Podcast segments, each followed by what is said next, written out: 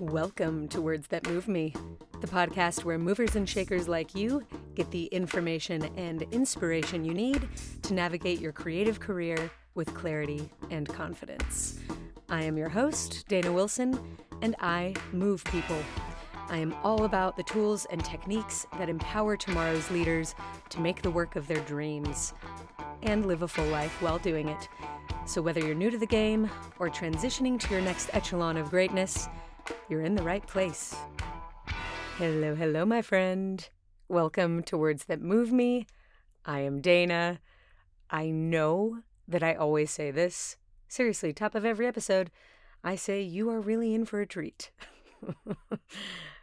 but it's so true. It's so true. You really are in for a treat.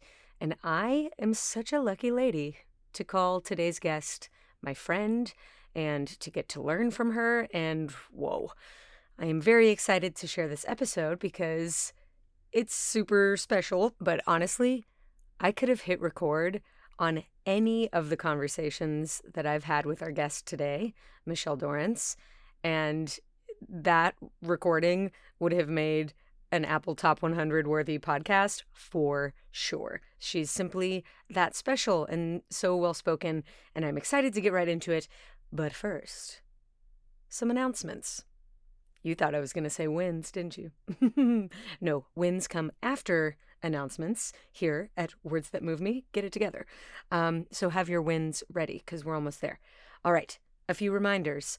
My career coaching program for seniors of the class of 2022, which is called ABC, as in like the building blocks of a creative career.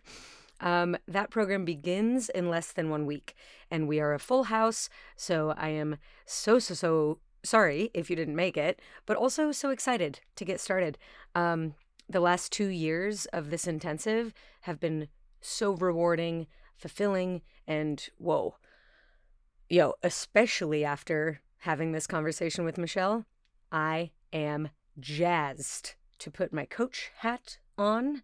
Um, and I'm so stoked for you lucky seniors. Um, if you missed the cutoff or if you are not a senior, there are still loads of ways that we can work together. Visit wordsthatmoveme.com to learn more about the Words That Move Me community membership and one on one coaching and, and, and so much more. Wordsthatmoveme.com. It's in the show notes. Okay. That's ABC. Now let's talk eight counts. we, the members of the Words That Move Me community, made a film to introduce ourselves to those who don't know who we are and what we do and how we do it. And we call it Eight Counts, the words that movie. And we're having a big old screening event to celebrate and raise money for future projects through our fiscal sponsor, the Dance Resource Center. Who freaking Ray, y'all? I am jazzed. I'm so excited. I know that that was already a lot of information, but if you have the bandwidth for more, the premiere is on June 16th. Doors are at 6:30. Show starts at 7 at Lem Lemley Lemel Lemley Leml. you know the one, the Lemley. I think that's how you say it. Lemley Theater in Glendale. Uh, we will also be screening works from a few of our friends and having a, a panel Q and A with the filmmakers afterwards. Um, we're also auctioning off over $3,000 worth of goodies and servies. That's goodies and services, but goodies and servies, come on. Um, and we are having an after party. So you don't want to miss this. Link to the tickets will be in the show notes to this episode and in our Instagram profile. So go visit us at Words That Move Me podcast on Instagram. Check out the show notes. Um, oh, and if you are an out of town type, you will be able to stream the event. Yeah, freaking who, double yeah, freaking who, moving right along. Um, let's see. Oh, yes. Oh, my friends, yes. Today I am celebrating, drumroll please, a clean house. And wait for it, drum roll again, that I didn't clean myself. I didn't clean it myself. Yes, I paid a cleaning person who might also be an actual wizard because my place literally sparkles, and I am so happy. Um, and with all of the hours that I wasn't cleaning my house, I was, in Teddy Forance's words, crushing it on a Sunday. I was getting work done, I was getting play done. Ooh, so satisfying. Such a great use of my dollars, such a great use of my time. Um, speaking of dollars, during the Money March episodes, we talk about budgeting and fixed expenses. And y'all, I am ready to budget so a cleaning person fits into my fixed expenses. I am here for it, loving it. Okay, enough about me. Let's talk about you. What is going well in your world? Hit me.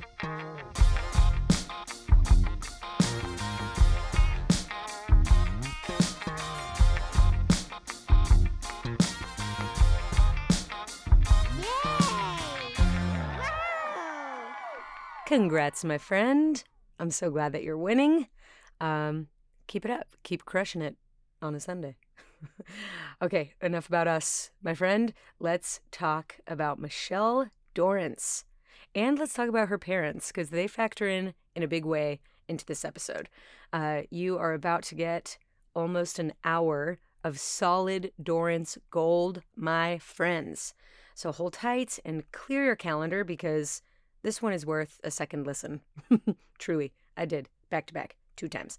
She is simply so knowledgeable. She shares so much. She's so generous. All right, we're doing it. Enjoy this conversation with the one and only Michelle Dorrance.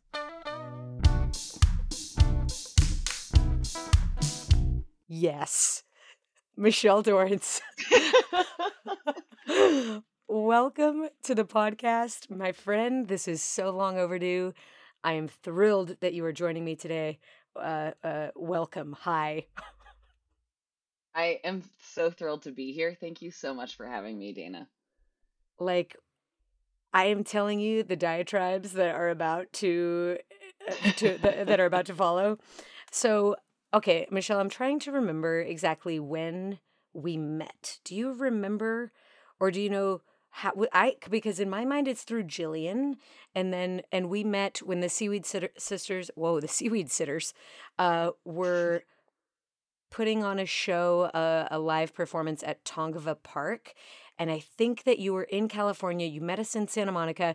We sat on a bench and you helped us figure out our art barf blurbit that explains who, what are the Seaweed Sisters.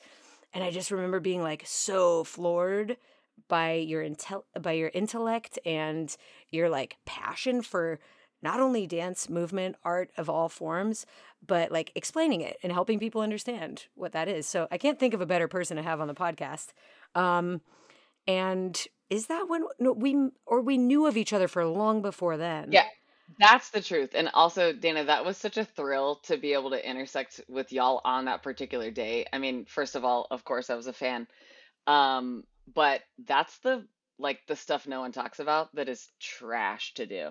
Mm-hmm. To and also feels it feels forced and it feels contrived to have to like blurb your art in a soundbite. oh, And so because oh. and because of yeah, because of, you know, like that ex- having experienced that discomfort many times over about different pieces of work Mhm. because of the way I have been intersecting with the art world of late th- those kinds of things always have to be written and, and so I had such deep empathy for all of you anyway but yes we'd known of each other for a really long time and what I'll tell you is we did not meet this night but I will tell you the story of when I first saw you and knew who you were as like immediately a layered being an artist. And it was at a get ready for all of these details. Oh my god i'm so ready for the a details party surrounding yeah no no this is weird. And no because i don't even know if we've ever talked about this.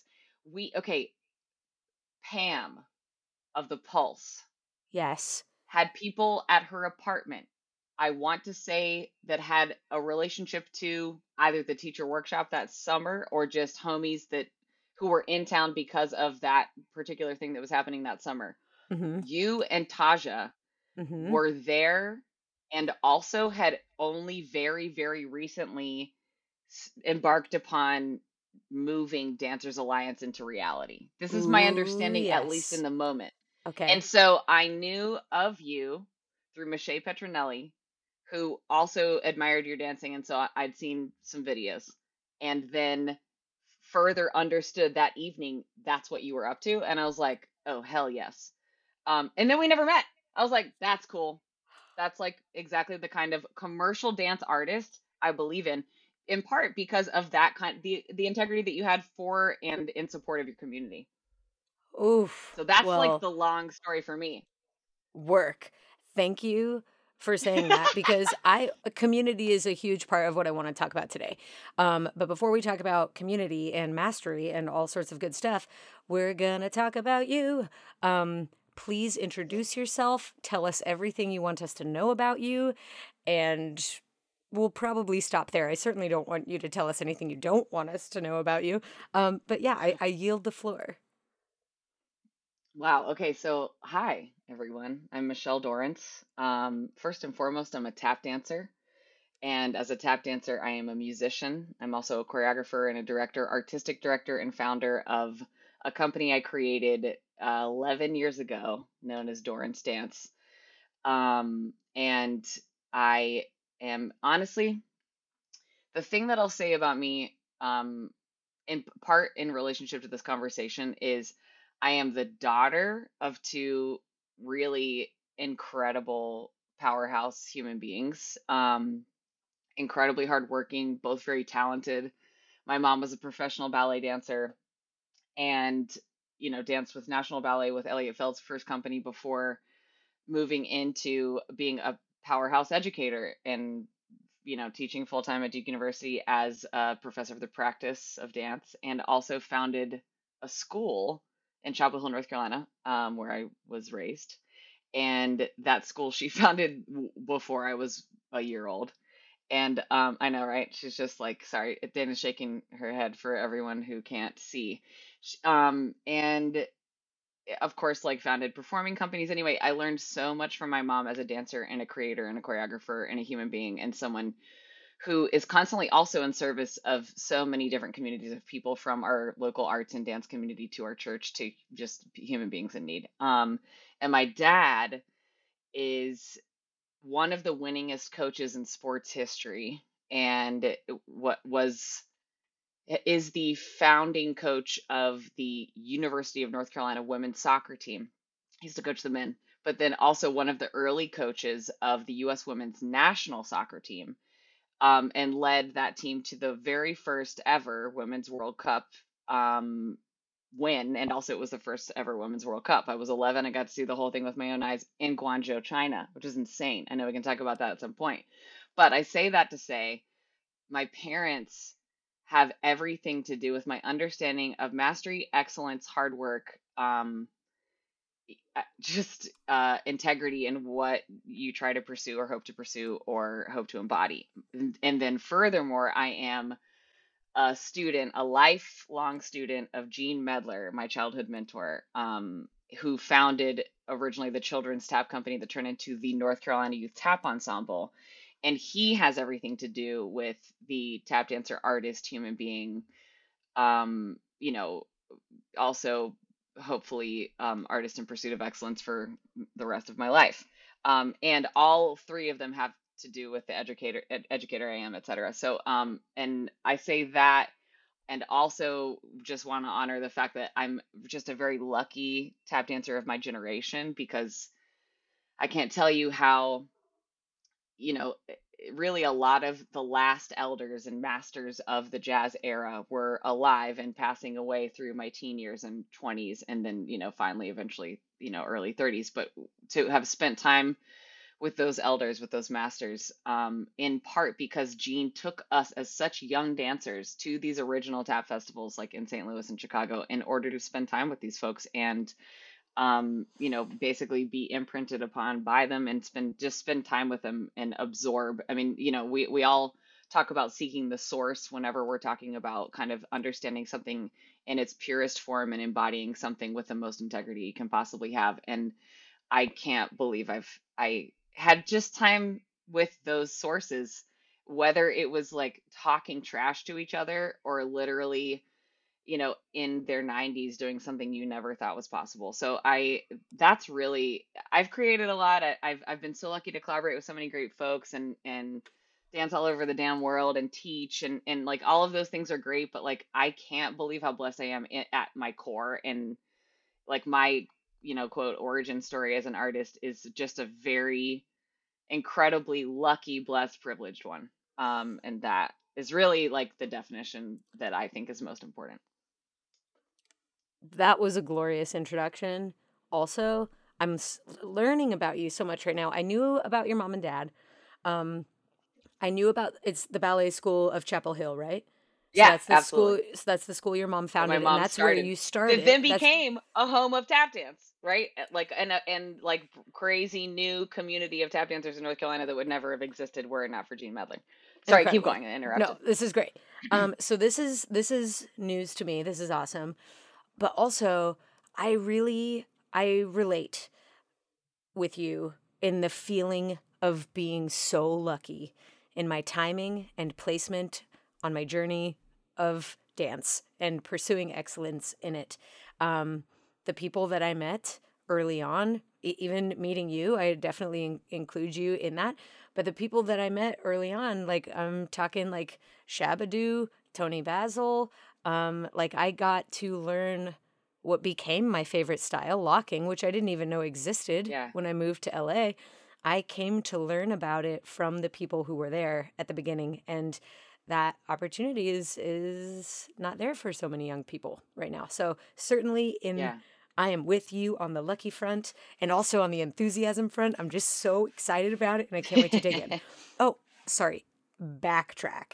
You're also the first ever MacArthur Genius Grant Award winner I've ever had on the podcast. So we have uh uh, wait, do we call it is the is the Genius Grant Award is that what makes you a fellow or is the MacArthur No, they don't it the use that thing? language. That's like the social, um, you know, That's uh, that's what the whether it's a that's that it. social blessing and curse language surrounding it. Um, yes, they the the foundation just uh calls you a MacArthur Fellow.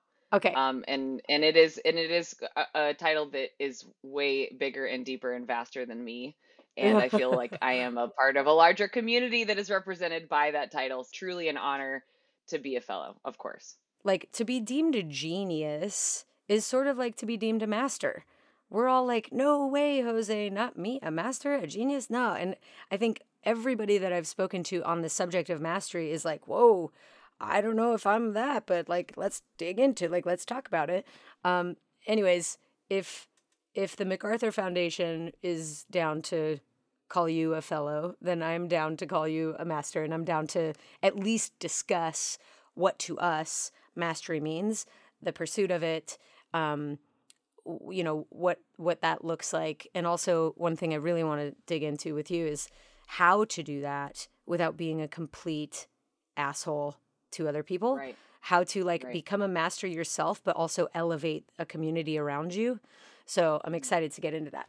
Um, but where was I? Oh, right. I reached out to you because you have Dorrance Dance. You've done the blurbits, you've written the words, you've gotten the grants, you've put on, if I'm not mistaken, two to three full length works every year since 2011. Like you've done a I I wouldn't go that amount far, but a lot.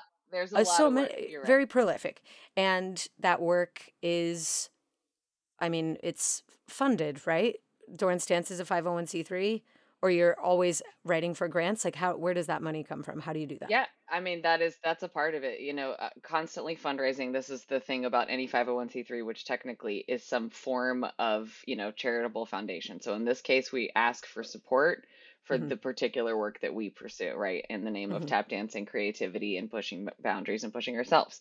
Um, and of course, engaging audiences and all those things, and um, you know, sp spreading hopefully the love, joy, understanding, and respect for our art form.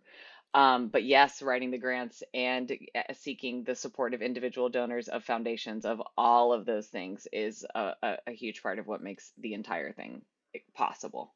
right and that's work that you do in addition to choreographing and still performing and i mean people say that it's a full-time job but this is multiple full-time jobs let's be real um, but i reached out to you when i was trying to decide if I wanted to 501c3, did I want fiscal sponsorship? I'll spoil the surprise. I am now fiscally sponsored through the Dance Resource Center, which is awesome. I feel great about it. But when but when I called to like kind of unpack like what are the differences? What does this even mean? Um, you you talked to me about how excited you were that I was going to be coaching people, and you told me about your dad, and my mind was freaking blown. I cannot believe I that well, I can believe that he's your dad. It makes sense because I think you're a great leader. But could you tell us some of the lessons that you've learned directly from him and maybe talk a little bit about his his his mode of achieving mastery of things? Absolutely. Yeah, no, I mean, if anything, you know, as I mentioned before, like there's such a um like an example set for me by both my parents and of course by Gene. Um and then so specifically because my dad is a coach, there is so much language surrounding what he does, right? And Mm. also, you know, in um I'm I'm just gonna guess it was early on in his coaching career that he also became a pretty sought after public speaker. So, and he, eh, but I think also in part because of his experience, um, and I'll get into a little bit of the nitty gritty of the early experience that he, like, I think one of the first major, um, I guess, points of expertise that he had was a perspective on the difference between coaching and motivating men and women, right? And this is like maybe a more polarizing conversation to have now in in terms of the way that we are like pursuing, you know, a, an understanding, a deep understanding of non-binary and gender fluidity uh, inside of our culture. Um, but you move it back to the late 70s, early 80s, and this is real. Um, am I allowed to swear on this? I'm so sorry. Yes. I'll be careful. Okay.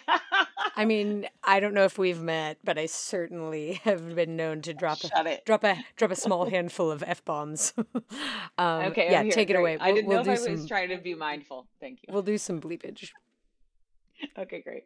Um, but so I I'll, I mentioned I I say this to say that um it's and this is a really actually a, an important point of intersection of something that you mentioned already and that you'd texted me about when we were leading up to this. And it has to do with um like the energy and the culture of a team and what drives winning in different personalities or different kinds of people and what motivates um, competition right?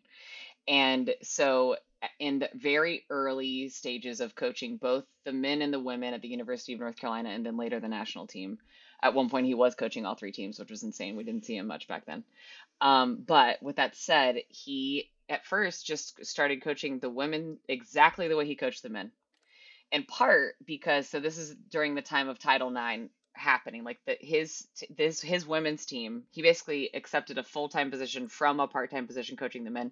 They were like how about come get to full-time and coach these women whose club is applying to be a full team under you know the new exciting progress that Title IX was making at all these universities right? So and the way he describes these the early women's teams just scrappy you know dogged in their pursuit of everything badasses, tough as nails. I mean, like all these athletes of this time period are were exceptional and could not be stopped. And uh, it's uh, it's incredible to you know still hear these stories. Um, but what he realized was um, it was a miserable uh, application of the way he coached men on his women's team. It it was not helpful. It didn't work.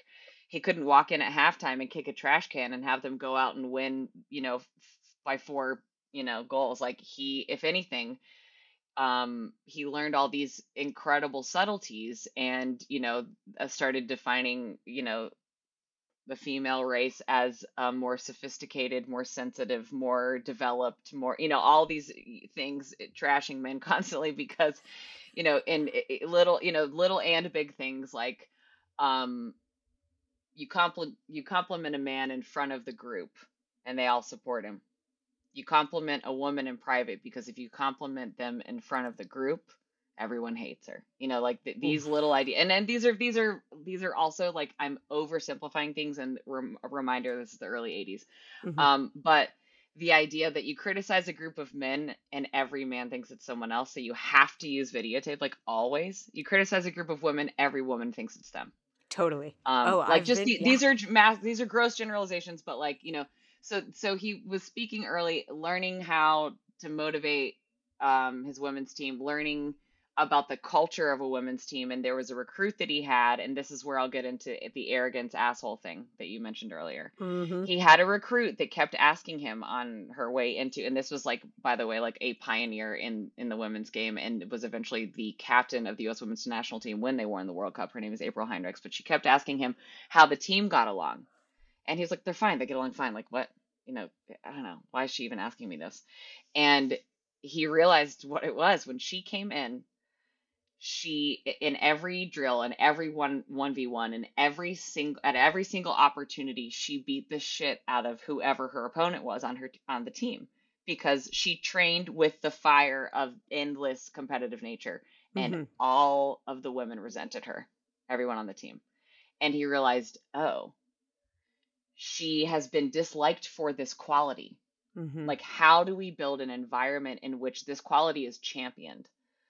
Um and and then so there there you know eh, eh, then he embarks upon like the pursuit of how to create this environment. He built something called the competitive cauldron. We can go into and also you know at some point you should just like talk to my dad because there's just such great stuff to be learned from his environment even though it's very specific to the sport of soccer but also then uh, largely it is specific to any sport and then even more largely it's about training as he would say on your technical and physical edge and how do you always push yourself to this particular edge. Um and so a lot of it has to do you know it's just about the environment um Oh. you know even even the length of the practice right? Like some folks would practice for two to three hours. He kept his practices at an hour and a half so that everyone would give every single thing they had the entire time. You sprint in when you when you jog in from a drill. You sprint out. You you know everything. So i know right? It's great. I'm i love your uh, like fascinated. So my jaw's on the floor for a couple reasons. Number one, because let's be real, dancers are athletic, but of course we're athletes dance isn't sports though. And art right is fun and art is a game and you you can play it. Like you can yep you can be good at playing this thing that we do. Um, but also art art is not sports, but that sensitivity about creating environments where people can learn and grow and feel like they're winning. That is right huge to me. Like that's huge to me. Um, and I've always enjoyed teaching because of that. Uh, and I always I think it's such a shame when young dancers put way out there like at the 50 yard line. Totally don't understand sports at all. Is that as far as it goes? 50 is that the furthest? 50s in, in football that's the middle of the uh oh okay field. so 100 put it way out there. But when young dancers put a gig like let's say a world tour out right. there at 100 yards and they think that's winning. And mm, they w- will be all various degrees of miserable in the pursuit of that thing unless we have some healthy competitive ideas some ownership over our own work and um and training. Uh but it's funny because dancers although they usually are cast together right you have a company of dancers obviously we have soloists but dancing is the pursuit of becoming a master of dance is a solo activity. That's on you. right That's on you. You train with other people. Competition really helps. But at the end of the day, it's the individual, their willingness, their instruction, right? Like having or not having great teaching is a huge part of it. Um, but I'm really interested in this, like, this idea that a person, a coach, a leader, the artistic director, the choreographer, whoever, a leader can have a finger on the pulse of the environment, we'll call it the energy in the room, and make small adjustments that really help. Um, so now I want to bounce out to last time I was in New York. By the way, I always hit you up when I'm in New York, even if it's only if I'm only there for like 24 hours, because you got yes like good grub, good people, and great dancing. And last time I hit you up, you were like, I've got a rehearsal all day today. You can swing by if you want. You were wor- working with Josette Wiggan. And that's right Yes, and I got At, you- to at the 92Y. Yes. Um, and I just got to drop in and observe. And one of the things I observed is that you were doing so many things. You welcomed me, you helped me sign in, you filmed rehearsal, you were capturing little bits for Instagram, you were logging the hours as a dancer, like you were in the chord learning the stuff. Um, and because Josette was, it was her choreography, she was running the show. And I saw you fit into those different roles so seamlessly. Is that something that you are very conscious about, or is this something that you've simply developed because you have to do all the things in order for the things to get done? Um, like, is this totally outsider's perception of what's happening, or how does it feel on the inside? I just asked 14 That's questions. I know I received those questions. Um, a- and I think it's like it's a combination of of of course of answers. But one thing I can tell you is that in this is something that um, now Gene's praises a little bit. Like the, what was what's so exceptional and unique about um, coming up in the North Carolina Youth Tap Ensemble? It's not just a regular youth dance company. Um, the way that Jean led us was to empower us Mm. he was not like a top down artistic director leader, right? And yet, like the company has more, like the North Carolina, I'm not to lie to you, the North Carolina Youth Tap Ensemble has the largest rep of any tap dance company on the planet. Like, and probably for time and all eternity until someone really like wants to go. No, it's insane. And I say this because Gene has been seeking opportunities for the dancers to work with all different kinds of choreographers in since the mid to late 80s like it's an, it's unreal so imagine a new work almost every year if not two i mean it's Since the fr- 80s. eh, yeah literally from a south african gumboot dance and a french canadian waltz clog to savion glover to barbara duffy to brenda bufalino to i'm i'm totally serious to diane walker it no the, the rep to sam weber the rep to ted levy the rep I can just keep going. It's insane. It's literally insane, and like it, it doesn't make any sense. So what I'll tell you though is, um, Gene, you know, kind of founded this company and led it with the revolutionary, you know, very revolutionary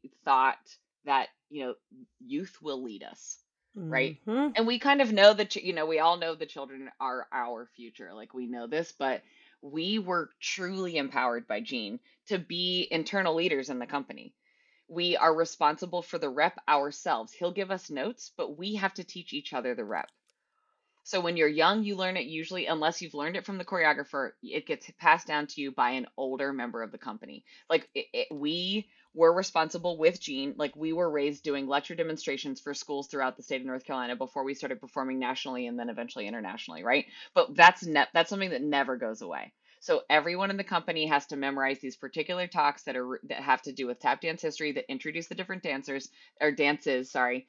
And you know, we would even he let us help him come up with the set list that we would do at specific schools because there were different time limits for each school, right? there's different floor surface there's different things that will work and won't work. There you know and so we learned like constantly and we're involved constantly. We carried things to and from we planned we helped i mean like it was just especially in the early days of the company like we literally and you know as as gene will always say we took class side by side at these tap festivals. So he would study with us and then remind us of something that someone had said in class you know Mm. later in the year in order to synthesize the Mhm. stuff that we would learn over the summer like he so I say like a, a lot of just my interest in comfortability with, but also like firm belief in being a part of the service that supports an organization is deeply rooted in that experience. And of course, also both my folks who worked doggedly for the things that they were passionate about. They nothing was below them, nothing was ever below Gene, nothing was below us. We Mhm. were artists and we were also in service. Um, and there is this kind of like unique I guess charge also of my particular generation of tap dancer where you know tap dancer where we are 100% in service of the form in part because we were given so much before our elders passed right so um and part of that service is pursuing your voice as an individual as being a unique artist and and and being you know the the continuing to try to be the best technician you could possibly be i mean a- and, you know uh so everything you just mentioned like those kinds of things like of course and especially whenever you start your own thing you do every damn thing at the beginning and sometimes for way too long. Um, you know, so you and it, whether or not you knew how, you learned how.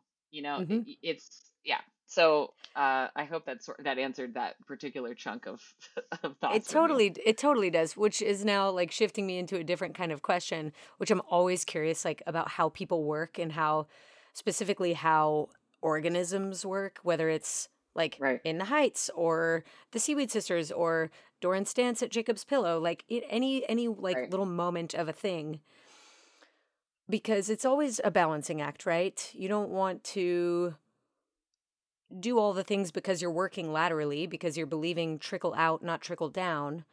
Um, mm, you don't you don't want to trickle out so far that you're spread too thin and are no longer useful in any one of those things that you were trying to do. Um, absolutely. and you also don't want to be like you know the great dictator whose people are afraid of and and you can see it you can smell it at those performances. I i can feel although they're great, like I, I'm thinking specifically about West Side Story and Jerome Robbins and how dancers lived with like the fear in them. And Right. yes, that made great dance, but I've also seen that really backfire. Yeah. Okay, let me back up. Here we go. So, thanks to you, I was introduced virtually to Karita Griffith, who taught an incredible workshop virtually. I think she's still doing it. I hope she's still doing it for dance educators. It's called Roots, Rhythm, and Dance. Uh, no, Roots, Rhythm, Race, and Dance. R3D is what it's called. I will link to it in the show notes. And um, the program helps dance educators take a holistic approach to teaching dance in a way that does not ignore the very obvious facts of our history, especially for tap and hip hop, which are black art forms. And Right. so this program helped give me the words to explain that and the confidence to approach it. And you, a video from you was a part of that of of her I think it was Oh a six yeah. week program. And you talked about how one of your um works, the blues the blues project, Yeah. Exactly.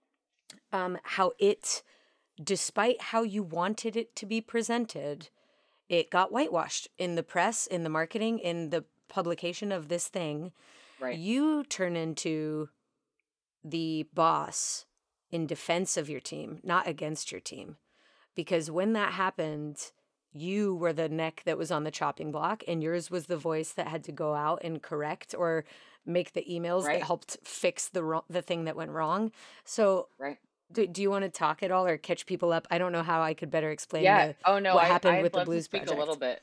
Oh yeah, Yeah. there, I mean, so many things happened, and a lot of it also. I mean, it was such a, you know, I mean, incredibly unique and incredibly powerful work. Um, and also, like, I, I've never made more mistakes in my life in relationship to that show, in part due, and and this is not by any means an excuse, but like literally due to my inexperience um, my lack of understanding, my lack of awareness, and I, I mean, I was just excited for the world to experience this show. Um, in collaboration with Derek K. Grant, Dormeshia, and Toshi Reagon. So Derek K. Grant, myself, Dormeshia, we co-choreographed this work. Toshi Reagon composed the music, and the four of us are the, you know, the collaborative creative team for the work, right? That is something I never knew I needed to put, as Diane Walker would say, on Front Street when communicating about um, things like press marquees. hmm Um, you know what I mean? Like all like I was, I had a really like powerful and important wake up call from Derek and Dormeshia because Toshi, in part because of her experience in her in her world, made sure as soon as um, we first started touring this work, it was being toured in concert dance in the concert dance realm, right? and uh, it was Dorrance Dance in the Blues Project. And Toshi Reagon was like, wait, wait, wait, wait, wait, no, no, this is Dorrance Dance and Big Lovely and the Blues Project. And I go, oh, right, of course, let me fix that. You know, like, yes, you're absolutely right, but I, you know, I, I didn't even like negotiate. I mean, granted, you have a booking agent, and this was my first time ever touring anything. And so the booking agent is just interfacing with these different people. Granted, God bless this one person. Um, she was eventually fired from that agency and like we lost thousands upon thousands of dollars because of things that she told me were going to be in the contract and weren't and she had the contract like i it was insane like like there's so many layers of mistake making surrounding this original like major touring push for the company. And of course, it was with a huge band and guest artists. Like I created a lot of different work that just lived under my creative umbrella, and we had hmm done those things in a lot of different places. But first time with a booking agent, first time touring with like a huge band, uh, and each of the people in the band are also their own band leaders, right? Right. Two soloists that are two of the best tap dancers on the planet, who are also the co-creators. Like I dropped every damn ball, and but what was devastating about it is the implications that it had culturally and so to learn and toshi you know would go look up uh, you know i wasn't even i didn't go to the websites of these different presenting organizations. I had so much to hmm do. I'd go to bed with 75 unread emails from that day and would be behind constantly. And like she I, it wasn't until she was like michelle they are advertising this show with images of you and michelle. This is a black show.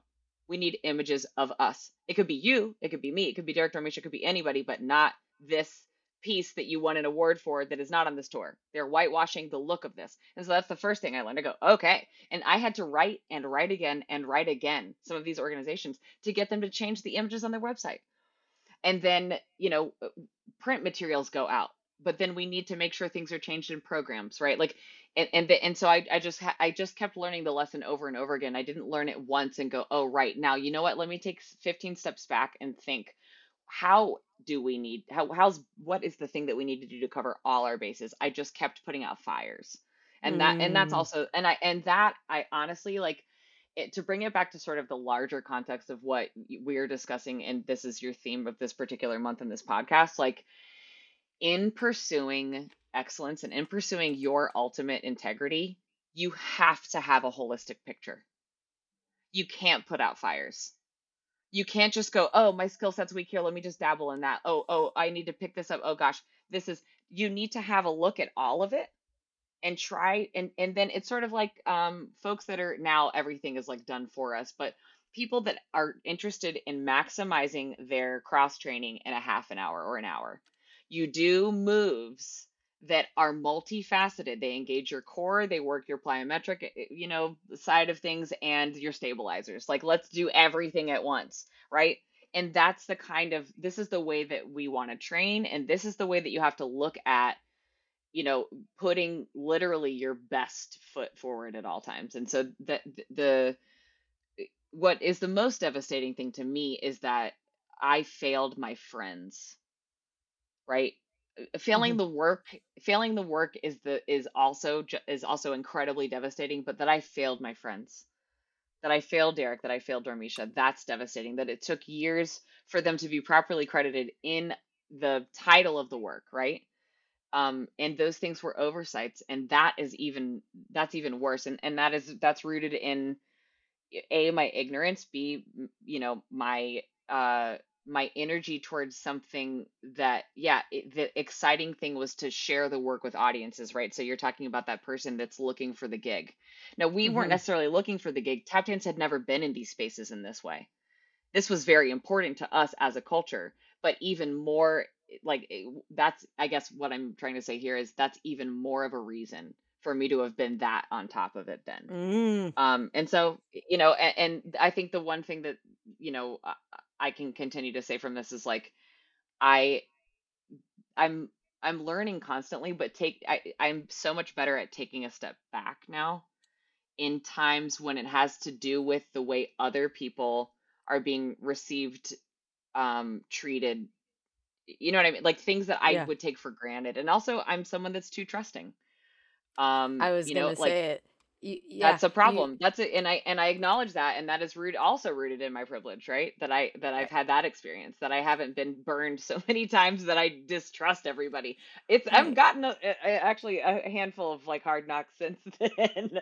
So in in life and in uh business and also in relationships, so I am much more aware of those really harsh and negative forces and i think um we're all like incredibly aware right now as far as like the divisive and really hate filled um energy that is kind of being pushed into our culture and i think we need to what we do and is hopefully part of what diffuses that right um Yeah. before we start like another what could be like you know lifelong conversation about how we change the course of history right now but Oh that's yeah. uh, for another talk Yeah. For how yeah about that? Um, I will link to some work, um, some video clips from the Blues Project, and I'll add some links to the website and stuff. But I do want people to know Dormeshia and Derek, and specifically Toshi, who might be a name that uh, a lot of dance or choreographer listeners don't know. Um, uh, is a vocalist and band member, band leader, I suppose I would say. Band leader, singer, songwriter, guitar player, musician. She's a composer. Yes, everything. I mean, she's an advocate for change, and she's really she's a, a, a real prophet for change and activism. And and what I'll say about Toshi, I mean, this is why I'll give you like a, a little a, a a brief history as to why um, I brought these particular people together, and and it was just to to tell really an abstract but hopefully um, deeply pervasive like abstract narrative of and I mean that in that you can feel the essence of something without it having told a story that you can describe. Does that make sense? Like I really wanted the relationship between tap dance and the blues as two of the earliest forms of immigrated and forced migrated America, right? So not Native American forms, but these are the earliest forms of quote America, right? And people often um, you know, communicate that tap dance and jazz music are, you know, they really grew alongside each other and they did. But hmm this, what roots tap dance and blues music in the earliest, you know, period of our culture is that they were bo- both born of the plantation. And to tell this story and to and to tell the way it moved through our history and guided who we are culturally as Americans, these forms, um, I knew that very specific legacy and tradition bearers needed to be a part of creating this. And really, Dormeshia and Derek, like both are a part of a very specific legacy, actually, where you're from, Los Angeles, being Paul and Arlene Kennedy. And the Kennedy legacy also dates back to Mildred Kennedy, their mom, who was out of Boston, who taught Diane Walker when she was a kid. And people don't all know this story, but it is deeply connected. Um, and they are, they're just a, they are both a part of this particular tradition that is um, embodied by so few people. Joseph and Joseph and Josette Wiggan both studied there as well. Chris, Christopher Broughton. There's so many different folks that studied there. Um, and Toshi is the daughter of original SNCC Freedom Singers, so Student That's Nonviolent right. Coordinating Committee. Yes, yes. And so her and her and and her mom is the founder of Sweet Honey in the Rock. Um, and so, and if you need to look anything up or we need to leave some Well, links oh, and, there will and be like all the saying, can show note all. links. Yeah, all the show note Great. links. Thank you for Um, that. so that's why I say all of that history and and also the sort of the legacy that this show is carrying was really important. Um, and yeah, and I think that that you know often striving for you know something that is you think is the most one of the most important things to share, you constantly let yourself down as a creator, leader, anything because you hold this thing to be so much higher and greater than yourself, of course, as an individual. And how could we even this small group of people collectively honor this tradition that bears millions, you know, if not billions of you know energies and spirits and names and unnamed unnamed Mm. beings, you know. I I think honestly that's one thing that your work to me does very well is it embodies this massive reverence and this abstraction of like it very rarely have I walked out of your show and been like, I don't know, it's a little on the nose that, you know, the message was like kind of heavy-handed. it's all it's extremely artful and I think I I know, especially out here in Los Angeles, people love story. We love us some story, characters and story and I love a plot story, and and I beginning, love middle, end. And Yes. and you do, and they're there, but they're not so overt. You're you're you, you make smart work for smart audiences, and I'm sorry that sometimes your booking agents aren't as smart as you and your work are. That's just unfortunate. Nina. I appreciate Um, it. Okay, so I'm I'm still like wrapping my head around this, but I've had some really great like people that I admire and really look up to weigh in on this difference between being confident and being a great leader and being arrogant. And I know there are tons of people who have talks and talks and talks on this, but I like to keep things really simple. And I think that um, confidence says, I'm great. And arrogance says, I'm better than you. And anybody who has you know been witness to your creative process or seen one of your works on stage You are great, my friend, and the company you keep is excellent. But the way you show up and support, defend, empower your team certainly does not say, I am better than you. Um, so thank you for being an Thanks, Dana. example of what a great leader is who is not an asshole. We love it. I Um, appreciate it. yeah, I, I I wanted to really like lay that down and just like put a pin in that. Um, now, one of the things I'm not sure this is this is where I would like to land because I think that when we've had a conversation about mastery, we've talked a lot about what it means to in general learn from your droppings of the balls and be a good person and be respectful and work hard and do the jobs and lift the people, right? And I think there's a word for that, and I think the word is honor. um, Mm, and you gave a quote in your in the video that you made for Karita's course. You said, "Honor is the gift one gives themselves," And I think honor is a, a a beautiful thing and a and a powerful idea because you don't have to wait to achieve mastery to have it. And right. I think a lot of like a lot of my work that I did for organizing the dance community is about having some self-respect, have some honor, dignity in your value in your work and and you know, your what you contribute to all of this. Um, so I wondered if you could tell me who said that, if you remember, honor is the gift one gives themselves, and how did that come to you? How did that quote come to you? That big shock that it came to me through my dad from a film, actually, and I believe it's from Rob Roy. And I believe that, you know, the original incarnation it is honor is the gift man gives himself. Of course, very Oh yes, um barely like passing like Bechdel tests, film work. I don't know. I don't want mean to say that about Rob Roy. I don't know. It actually might not. probably Um, not, but but we we like uh honor is the gift one gives themselves. How about Themself that? or oneself, yes. Um, yeah, another one actually. So speaking of, I mean, I, I don't want to derail what you're what you want to say about honor as a bedrock for this kind of pursuit, and that that with honor, what I imagine might be a part of your thinking is that with honor comes excellence without arrogance. Let's hope, right? hmm hmm Um, and something I think another thing that my dad has also shared with me, and um, this is from someone who was writing or speaking about elite swimmers. Um, I believe his last name is Chambliss. Um, so I don't know whether this is a colleague of my dad's or someone that he encountered or shared a speaking circuit with, or, you know, I'm not entirely sure. But the idea that excellence is mundane, that excellence is right. Think about what it takes to be excellent, Mm. right? The pursuit of something daily Oh yes, for that's a such a long period of time. hmm So and, and so mundane not not to to speak ill of the thing that we do daily hmm forever, but that practice that this kind of commitment to something, that this kind of commitment to this pursuit of something hmm must be daily, must become mundane, must be not and I and not in again not with the footnote of a, a lot of the energy that comes with that word, but um it, it makes it such a humbling and humble pursuit Mm. I think. Um, and you know, I think this is also we. I, the only thing I wanted to say is like that we are part of these traditions where we met these folks that were innovators hmm and true masters of our forms. That we are often, you know, are kind of we stand on their shoulders. That we are hmm also in service of this form, and uh, there is so much to pursuing something that is so much bigger than yourself, Mm.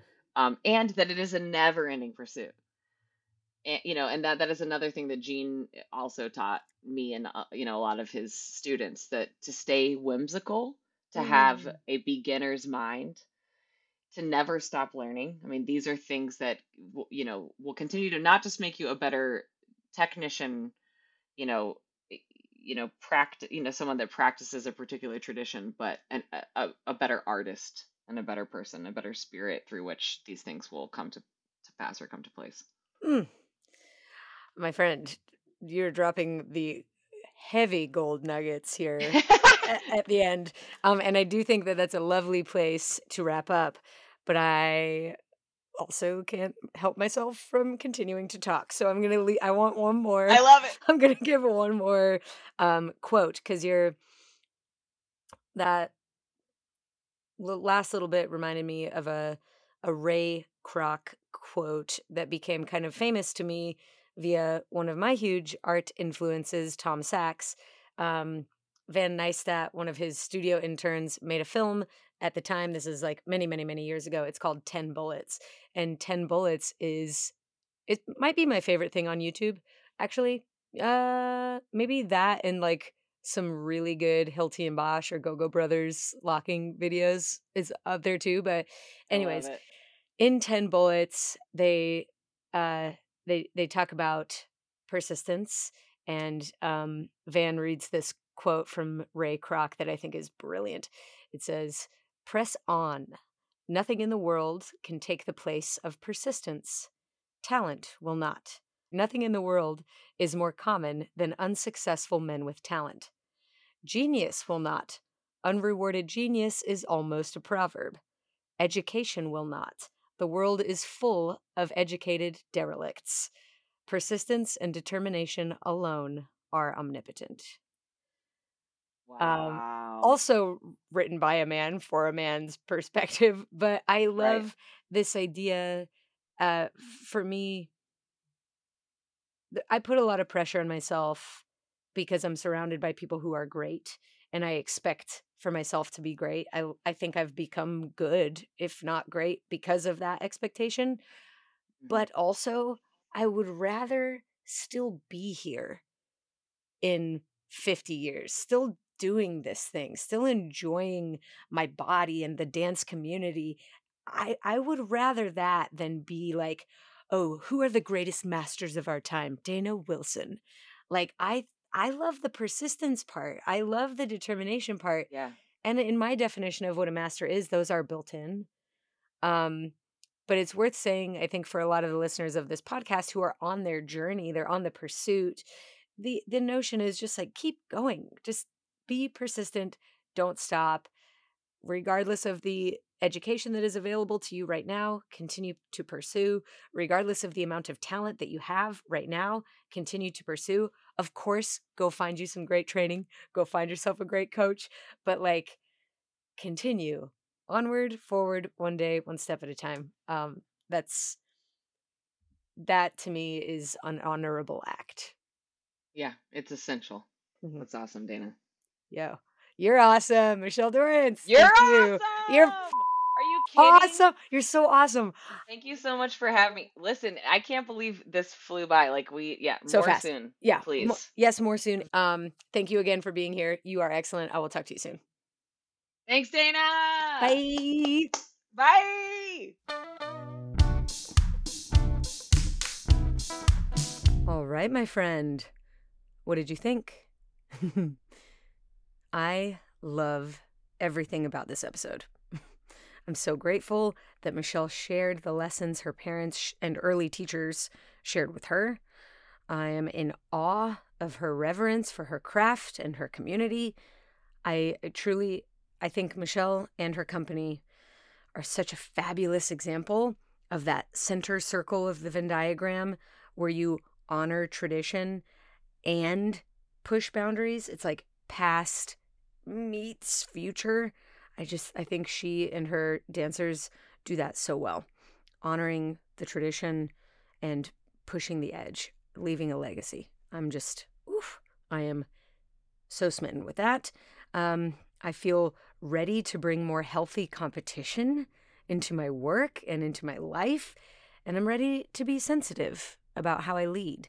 Um, I'm I'm I'm inspired to lead with honor everywhere I go, and I hope you are too.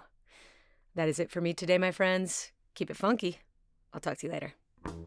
This podcast was produced by me with the help of many. Music by Max Winnie, logo and brand design by Brie Reitz, and big thanks to Riley Higgins, our executive assistant and editor. Also, massive thanks to you, the mover who is no stranger to taking action. So go take action I will not, cannot stop you from downloading episodes or leaving a review and a rating. I will not ban you from my online store for spending your hard earned money on the cool merch and awesome programs that await you there. I will 100% not stop you from visiting wordsthatmoveme.com if you want to talk with me, work with me, and make moves with the rest of the Words That Move Me community. Oh, and also, I will not stop you from visiting thedanawilson.com if you're curious about all the things that I do that are not Words That Move Me related. all right, my friend, keep it funky. I'll talk to you soon.